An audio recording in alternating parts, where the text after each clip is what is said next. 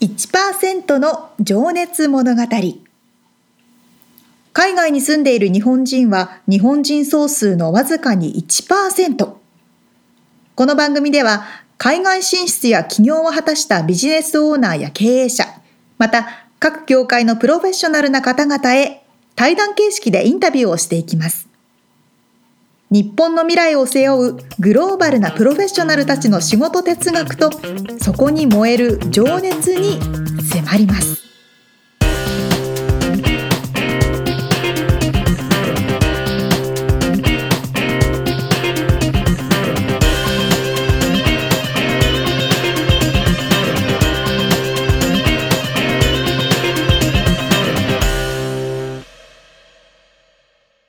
にちはこんにちは。1%の情熱物語第60回を迎えました。六十回。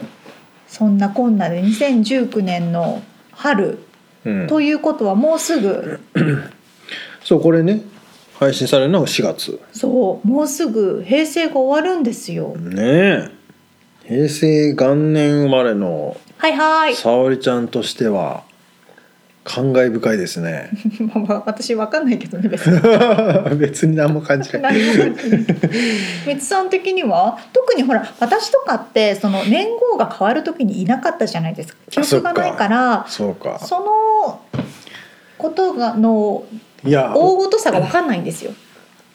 やっぱりこのね何首相だったっけあの時のえっとね、あ、小渕さん、小渕さん、平成っつってこうやってドンって出したね。あの絵はやっぱり記憶に残って残っます。てますね。そしてやっぱり昭和がねなんかこう思い出としてこうなんセピア色になった感じああ、そう、あれが出て急に。きた時にということは、生成も一緒にしてセピアになるんだ。マジか。衝撃。まあ5月以降生まれの人はね本当あれだねその沙織ちゃんと同じ状態になるわけだそうねね、新しい言語になるわけですけど。新しい言語何になると思いますか？私は光がどこかに入ると思いますよ。なぜ？わかんない、今パッと目に浮かんできました。ちなみに僕の名前は光っていう感じですけどねあ、ミスター光って感じなの？三つ高って言うんですけどあ、そうなんだ。知らなかったねじゃあ次は三つ高に。はい、どうします？三つ高な三。つ高がね三つさんは何になると思います？沙織。なんでしょうね。寒かったね今。なんだろうな。でもさその漢字を選ぶ時の基準みたいなのってあんのかね？なんか平成っていうのに意味はあったのかね？平らになるますけどね。平らになる。まあまあまあ平安の平なんじゃないですか。革新的な変化とかそういうのが欲しいな次の日本は。ああ、そういうことね。じゃあ変わる変変更とか。ちょっとなんか変だね。やめよう。やめようやめましょう。はい。やめようさあさあさあ、何になるか楽しみですね。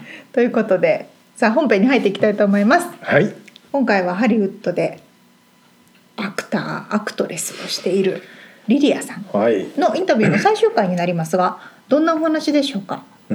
うーんとねリリアさんが、まあ、まだ若いからね若いからあの24歳まあ そうそうまあ未来がたくさんあるんだけども。まあ、未来に向けたこう自分の未来に向けてこう投資してる意識してるようなこととか、うんまあ、あとはその目標とかねちょっとベタな質問ですけども ビジョンなんかを伺っております。早速聞いていただきましょう。はい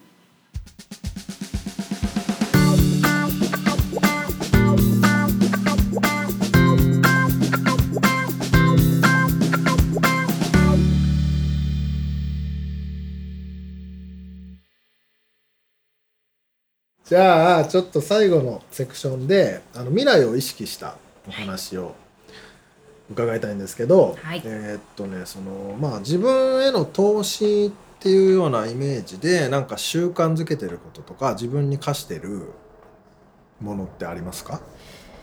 やっぱりあのよくいろんなものに目を向けるようにしています。例えばそこら辺に歩いてる人だったりだとか、例えば自然だったりとかアートだったりとか何何を見ても何かインスパイアされるもの吸収されるものっていうのを探しながら生活するようにしています。うん。やっぱりあのクリエイティブな仕事をしているので、うん。なんていうかどこからでもなんか新しいそのクリエイティブな要素はい。を取り入れるようにしていて、うん。なので、なんていうか、仕事をしてない時でも、その仕事に通じるようなものを探しながら生活をしています。それはなんか新しいものにはちょっと手を出してみるとか。そうですね。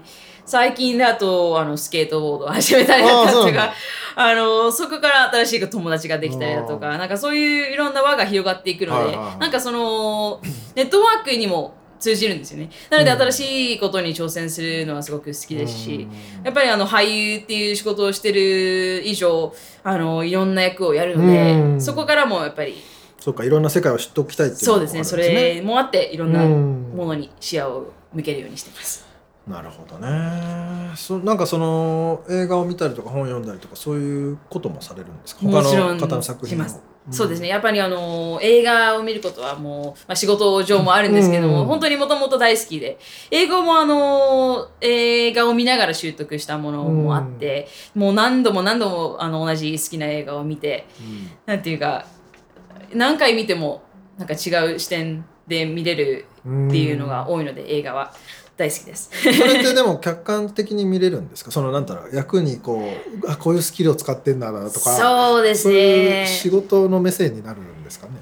やっぱり役者を始めてから見る映画っていうのは全然違って、うん。あのなんかピュアな気持ちで見れなくなっちゃったんですよね、うん。なんかちょっとそれも寂しいんですけども、うん。例えばその役者があんまりその役に入りきれてなかったりすると、ちょっと私の方がいいじゃん、使ってねなんか私に役ちょうだいよって思っちゃうこともよくあって。あそうで。すよね。なのでなんか最近ピュアにあの楽しめるものだったりするとやっぱりあの映画音楽以外の例えばさっきも言ったスケートボードだったりとか、あのスポーツだったりとか、はい。なんか全然自分のやっている仕事とは関係ないところに趣味をもっと置くようにうん。してます。なるほどいやスケートボードもねでも本当今このオリンピック競技にもなるね。ますけどめちゃくちゃあれですよね。なんか洗練されてきたっていうか。そうですね。なんかやっぱりカルチャーがすごく深いんですよね。最近あの私の大好きなあの俳優はい。のジョナ・ヒルさんっていう、はい。あのコメディアンがいるんですけど彼があの監督業に回ったうん。映画で「Mid-90s」っていう、うん。日本題ちょっとわからないんですけどもああスケートボードそうなんです。スケートを起点にした映画があって、それを見た時にあスケートってやっぱりあのーよ特にあの LA で育った、LA でな90年代に私ぐらいの年代で育った子たちは本当にスケートで育ってそれで、あのーなんていうかスケート音楽、うん。例えばヒップホップだったりとか、うん。そこのなんていうかカルチャーを見ることがはいはい。よく最近あるんですけども、うん。であのもともとヒップホップもものすごく好きだったもので、なんていうかスケートはたただただ滑るだけじゃなくて、うん。そこに周りにあるものがすごく好きなので、いやー。今それを楽しんでいる最中です。メリカもうそれこそカリフォルニアっていうかねベニスとかねあの辺の雰囲気。そうですね、うん。もう一つのカルチャーなので、ね一つじゃない。一つじゃないというか なんつうんだろうこのスケートボードただ滑って遊ぶっていうもんだけじゃないですいろよね。んなことが周りにあるものなので面白いです。うん。まあでもあの転んで骨折ったりしないように気をつけはい、てください、ね。かあの母によく言われるんですよ。やっぱりあのフルーツやってた以上、そうそうそう。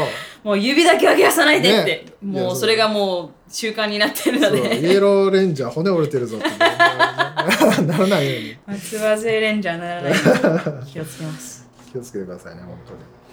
じゃあえーっと今のちょっとベタな質問ですけど目標とかチャレンジしたいことビジョンをちょっと伺ってもいいですか、はい。えっ、と大きな目標になってしまうんですけども、うん。日本人 日本生まれでは初の、えっとアカデミー主優主 神々ですね。いいっすよ最近日本語喋ってなかったのでまずいということで、はい。えっと、日本人日本生まれ初の、はあ。えっと、アカデミー主演俳優賞。女優じゃなくて男優じゃなくて俳優賞を取りたいなってに思ってるんです。それもいろいろな、えっと、バックグラウンドがあって、うん。女優って言っちゃうと女の人の役に限られちゃうじゃないですか。うん。でも最近は、なんていうか、ジェンダーレスな役だったりだとか、本当に、まあ、特にこういうあのピンクの髪をしてると、うん。あの、そういう役が結構入ってくるんですよ。あの、アンドロジナスって言って、なんていうのかな、中性的な役うん。っていうのも結構入ってくるもので、なので女優に限らず、なんていうかいろんな役ができる役者になりたいので、もしその、いつかそのアカデミー賞が取れることがあったら、うん。と俳優として受賞したいなっていうのと、うん。日本人初受賞したいなっていうふうになるほど。思ってます。何年後かぐらいとかってちょっと言っといてもいいですか？そうですね、うん、5年以内にはおお結構。早いです。ですね。でも、あのー 最近、えっと、先週アカデミー賞がありましたけども、それで、ラミ・マララクさんっていう俳優が、あのー男優賞を取られたんですね。うん。で彼はあのー結構ドラマにも出てたんですけども映画俳優としてはもう本当初主演。どのの映画でどの映画のあれでしたっけ？とボヘミアン・ラプソディ彼ですね。はい、あの彼があのボヘミアン・ラプソディ初主演はい。映画で、うん。もうオスカー取っちゃったので。はい。あでもまあローマは一日にしてならずなんですけども、うん。本当に出る時はもうパパパって出ちゃうことも本当によくあるハリウッドなので、うん。なので5年以内にはもう夢を叶えたいなっていう。ふうにうん。いやでもねすごいそのね スピード感っていうかそのそれがね今風だなって僕はちょっとおっさん目線で言っちゃうんですけど そのなんつうんだろうな。本当になんかね物事にとらわれないで次から次から新しいものにチャレンジするみたいな。そそうですね。やっぱり何なんですかねその。あのそれはー普通なんですかね。結構24なんですけども、うん結構後に続く本当に10代はいのソーシャル、なんていうかなとソーシャルメディアスター、うん。例えばあのインインスタグラマーだったりとか、はい YouTuber だったりとか。もうそういう自分が持っている端末を使ってうん発信してそれでスターになっていくっていう、うん。本当に若者が最新最近多いのでしかも私より年代が全然もう下の方の人が多いので。ティーンエイジャーもいますもんね。そうなんです。なんかそれを見てると後押しされるじゃないですけども、うん。もう早く出ていかないと、早くその何でも駆使して出ていかないと潰れちゃうなって思うことがあるので、それで後押しされてるじゃないですけども、焦りみたいな。あります。いやーすごいですよね。なんか、うん、その躊躇しないっていうかなんかその今まで培ってきたものをこうなんつうんだろうな。に執着しない。よくあのもともとクラシックをやってきたあのはい。まあ一応そのねステージがあってここまで来ててその地位があったわけじゃないですか。あるわけじゃないですか。そうですね。あの、もったいないってよく言われることがあるんですけども、うん。でももったいないでそこでとどまってたらうん。やっぱり何事も発展しないですし、そうですね。やっぱりあの大きな夢を持ってなんていうかそれが生きがいじゃないですけどもそれをモットーにしているうんので、うんまあ、自分がそもそもねその広がりがもう見えなかったっておっしゃってたけどそうですね楽しくなかったんないうのかな？んなんかこれ以上発展するとこはないなって思ってしまったのでなのでもう躊躇するどころかうんもうドンと前にうん進むしかないです。違う世界にね。いや本当楽しみっすね。いやじゃあちょっと最後にねあのーまあリリアさんも十分若い世代なんですけど あの特にちょっと日本在住のまあ同年代だったり、若い世代に向けたメッセージをいただいてもいいですか、い、こんなカミカミでなんか偉そうなんですけど。やっぱりあの夢があればあるほどなんていうか人生っていうのは本当に面白くなっていくものだと思うしうん。しかもあのなんていうか人に言われたから夢を諦めるんじゃなくて夢があるんだったらそれにまっすぐ進んでなんていうか個性を出してうん。なんていうかそれを大事にしてもらいたいなっていうふうに思います。なのでなんていうか自分はそれでなんていうか生きがいを持つことができたのでうん。なんか箱に入るんじゃなくて、出る釘は打たれるんじゃなくて、ん。なんていうかもっと羽ばたいて 日本の若者は羽ばたいていってほしいなっていうふうに思います。あと英語力。英語力はやっぱりあのー俳優だけじゃなくても本当に生きていく中でうん。必要だと思うし2020年のオリンピックもありますしね。なので英語力をつけて、うん。えっと、夢を大きく夢を持ってうん。羽ばたいてほしいです。ありがとうございます。じゃあそうしようかな。なんか言い残したことはないですか？特に。そうですね。なんか結構。ご両親に向けてちょっとメッセージはどうでしょなんだろう。4年ぶりに会ってえっとあまり変わってなかったのでよかったです。でもうあご両親かそうですね。逆にあの彼らは変わってなかったんですけど私の方がすごくあの変わったと思うんですね、やっうんぱりあの彼も連れて行ったんですけど、うん。日本に。初めてあの彼を紹介今して。ね隣にいらっしゃる。そうなんです。えー。まあ、パートナーさんってこ恋人と言ってそうですね。パートナーっていうか。うん彼を初めてあの両親に紹介して、なんていうか、大人としての自分っていうのを、うん。あの見せることができたのでなんていうかちょっと安心してもらえる面もあったと思うんですね、うん。でもももちろんあの一人娘なのでうん。心配だと思うんですけども、うん。今ハリウッドで頑張っているので、えっと、スクリーン上でお会いしましょう。簡単に終わりました。いや素晴らしい。ありがとうございます。えーとじゃあ今日はえっ、とハリウッド俳優兼マルチアーティストのはい。リリアさんにお話をお伺いしました。リリアさんありがとうございました。ありがとうございました。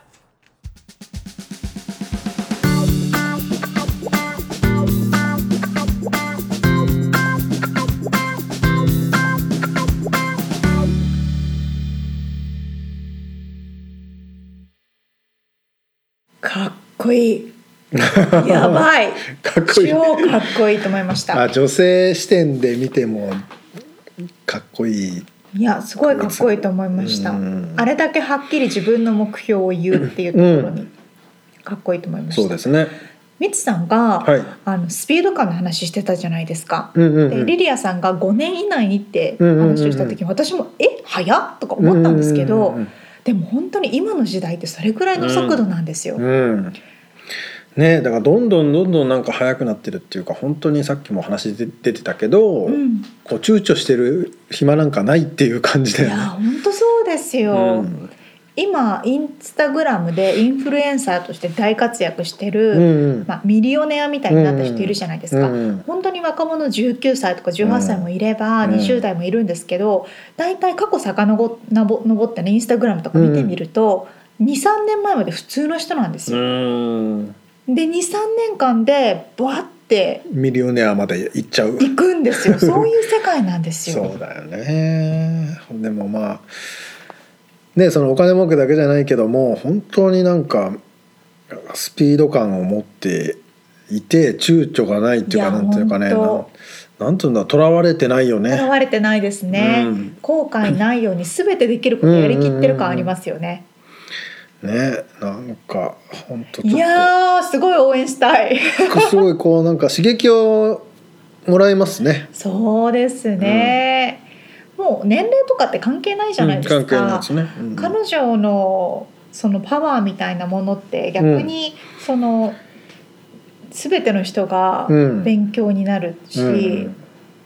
その前にとらわれないって言った言ってましたけどね、うん。そのキャリアを変えることとかちょっと違うことに挑戦することとかって、うん本当にとらわれる必要ないんですよね。そうだね今までこれやってたからもったいないからみたいなね思う必要はないってことだよね自分がこっちやりたいと思ったら。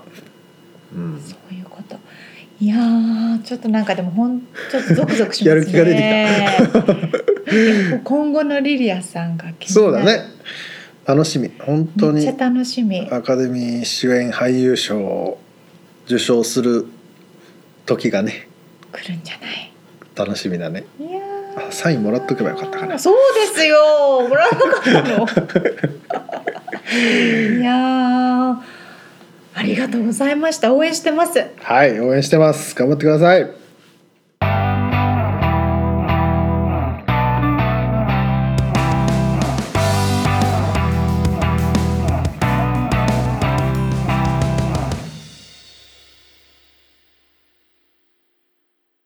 リアルアメリカ情報。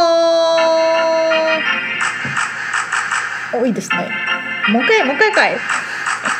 一回でよかったのに さあこのコーナーはロサンゼルスから最新のアメリカのビジネス情報、生活情報をお届けしていきます。はい。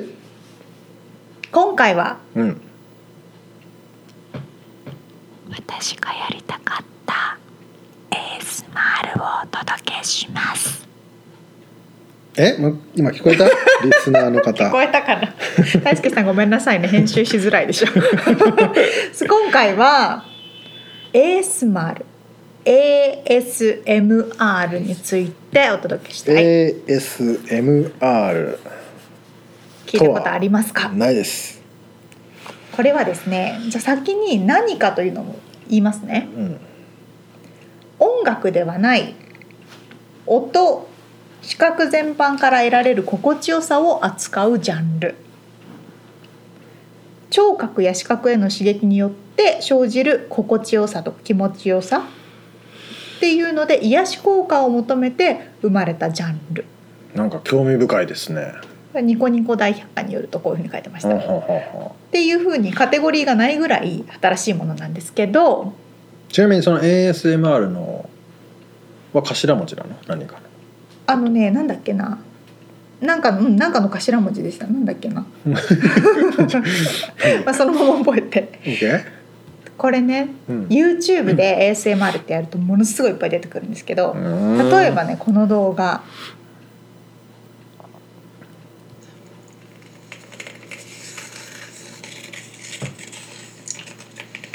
ただこしょこしょ声で喋って指で何かを叩いてる音をマイクに録音してるだけの音。コルクボードかなこれ。コルクかな。爪でね。これをイヤホンで聞くんですよ。そうすると、ん。癒し効果が得られる人がいるの。うん。全然意味わかんないでしょ。うん。でもこれ私ファンなんです っていうのは癒しを得てるんですか？そこ。このね ASMR って本当に今マーケットが大きくなってて、はい。実はこの ASMR の一番あのフォロワーが多いうん。YouTuber、はい。えっ、とね5.7 million いるの。はい。フォロワーだけで。570万人。例えば日本で一番トップのフォロワーって渡辺直美さんなんですけど7.6 million だからそれに本当近いぐらいのフォロワー数がこのただ音だけを集めてる人のうんサイトに集まってるの。で私が好きなのはうんパリパリしたものとかうんカリカリしたものをひたすら食べるって動画食べる？聞いてくださいね。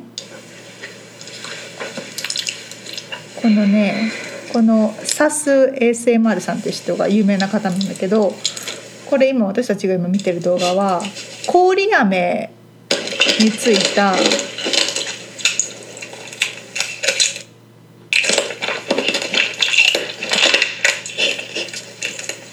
なんか笑笑いそうになっちゃうんだけど。この郡飴のひたすら食べるパリって音とかはい。唐揚げを食べるシャキシャキあっていう音とかような。そうそうそうそううん。ああいう音を拾うの。はあ。でこれでなんか眠れない人が眠れやすくなったりとかはあ。疲れてる人が癒されたりとかってする効果がなんか得られるんですって科学的に実証されてるかどうかは置いといてうん。ただこれっていろんな種類があるから例えば食べてる動画を見る人ってそれなんか気持ち悪くない？食べてるの見るの？って言って嫌な人もいるんだって。なんかめっちゃ大食いみたいなの撮ってる人とかいるよね。います。多分それもねか。近いものがあるんですよ。近いのえそう。ただこの ASMR 結構その音とかなんかこうちっちゃいささやき声で話したりとか、うん。なんかパリパリさせる音をしたりとか。まああのププチプチをプチって割った時の癒し効果とはまた別違うの？うん、まあ、それは自分で触れる。ああまあ音だもんねこれはね。そうそうそうそう視覚とそう聴覚が。そう特に聴覚の部分でなぜかねみんなささやくのこれやる人たちって。最初に今からこれを引っかきますみたいなことを言ってパリパリパリパリパリとかってやるの。それいつ聞くのそれ。寝る前に聞くの。わかんない。暇な時にちょっとじーっと見てめっちゃお腹空いてくるみたいな、ええ不思議。いや私も最初意味わかんないと思ってたんだけど私はこの他の To get started 広告が始まりましたじゃあすいませんね。うん。今来てもらえるかな。うんそう私も最初意味わかんないと思ってたんですけど、うん。私はその食べるものだけが癒される、あとは全然興味ないんですけど食べ物のシャキシャキした音とか野菜を食べる音とかっていうのに癒されるタイプの人だったことが分かった。それは自分が食べてる音とはまた違うんだ。うん。誰が食べててもいいんですよ。でもなんかパリパリとかシャキシャキっていうものをとかあとラーメンのズルズルズルって音聞くとお腹減ったりしません？まあ減るけど別に聞きたいとは思わないけど。でもそこでもやっぱお金が発生してるんですよ。これだけの人気がまあるから、あそらね。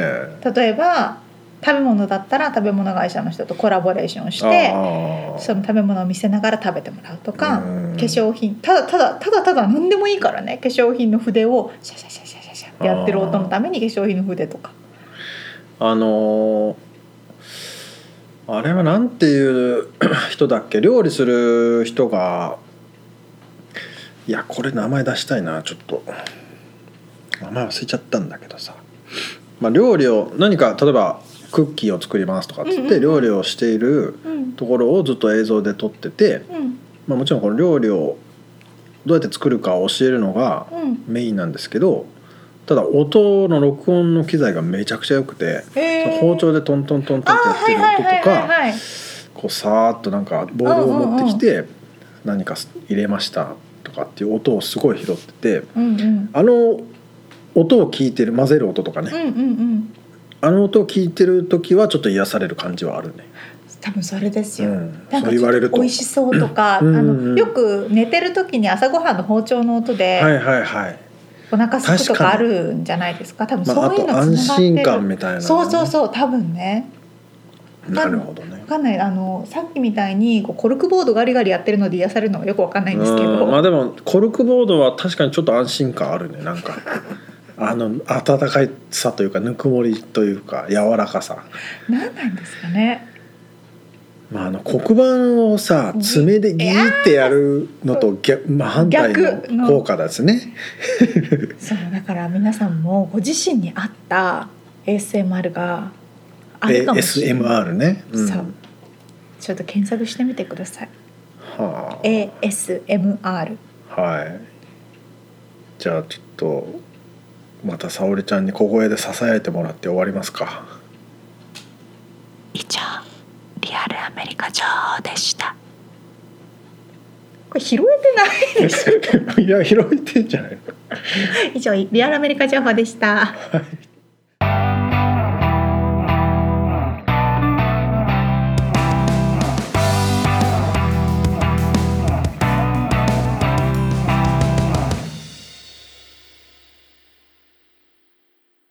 さあ指名質問のコーナーです。はい。私から。質問ね。はい。みつさんの学生時代のバラエティ番組の定番は何でした？学生時代っていつ？中学校とか高校とか？俺大学に行ってない。いつでもいいです、うん。中学校でも高校でも小学校でもいいけどなんかパッと思い浮かぶ昔の青春時代を一緒に駆け抜けたバラエティ番組って何ですか？元気が出るテレビかなおー聞いたことある。誰が出てたんですか？いやそれはビートたけしとたけし軍団はいはいはい。あたけし軍団が出てたんだ。だったと思うけど。あれは海軍たけし城とかって違います？風雲たけし城風雲たけし城海軍。それを見てたの時代じゃないんですか？いやいややってたよ。それはでも結構ちっちゃかったかな。あー小学生とかかなそれが一番。まああとナインティナイン。なんだっけ？記憶が。天然素材とかその時代ですか？あそれもそうかもね。へえ、まあ、ただねみんな何回も言ってるようにねあんまり俺テレビをねそうかそうか。あんまり見ないですもん見ねないんだからわかんないんだな。すいませんね。なんか沙織ちゃんの青春を駆け抜けた。私ははい朝やんとか。あ朝やんってなんだっけ？朝やんね。モーニング娘。が生まれた番組ね。はあはあはあ。朝やんとかあとね学校へ行こう。V6 がやってた。これ全然多分みつさん関係ない時代だった。いやでも V それのおあの尾崎豊のあ替え歌とかね。あれめちゃくちゃ面めっちゃ白い、ね、面白いでしょグローブのやつとあか。あそうそうそうそうそうそうあそう。れやばい。あれたまに1年に1回ぐらい見るあれは。あれは。なんかあれですよね。昔はやっぱテレビが当時はテレビっていうものだけの媒体がメディアのツールだったから、まあねスマホなかったからね。そうそうそう。YouTube とかもなかったしみんなその情報知ってるんですよ。まああとあれだダンス甲子園だダンス甲子園あれ？ダンス甲子園？メロリン Q メロディー級今来た加藤とかね。何それ？多分でもうなずいてる人めっちゃいるんでいしょ。るでしょうね。その時は俺ダンスやろうっていう気になってちょっとやりかけたんいだけどやそういうありますよ絶対向いてねえと思ってやめたんだ そうそうそうそうどうやってまとまんのこの 会話。皆さんの青春時代のバラエティ番組は何でしたか？コメント書いてください。まとめ。はい。さあさあさあということで。さあ今回お届けした本編の内容またはリアルアメリカ情報でのインフォメーションはブログの方に掲載しております。はい podcast.086.com podcast.086.com または1%の情熱物語で検索してみてください。はいレビューコメントお待ちしております。本当に待ってますはい。ということで、はい春ですがもうすぐ暖かくなりますがそうだね。もう今頃日本は桜が咲いてんだろうな。いやそうよまあ、これが配信される頃には散っているだろうが。4月の後半だから。そしたらあれですよ。山梨は桃の時期になりますから。あそうか。桃はね鮮やかで綺麗ですよ。うん。色が濃くて。いやーいい時期ですね。日ね本のね。春はね。そうそう。さあ、うん。次は新しいインタビュはいーの方になりますけど、ねまあ例によってまだ決まってないんですけど ということで、次回もお楽しみにはい。していてください、じゃあねー。バイバイ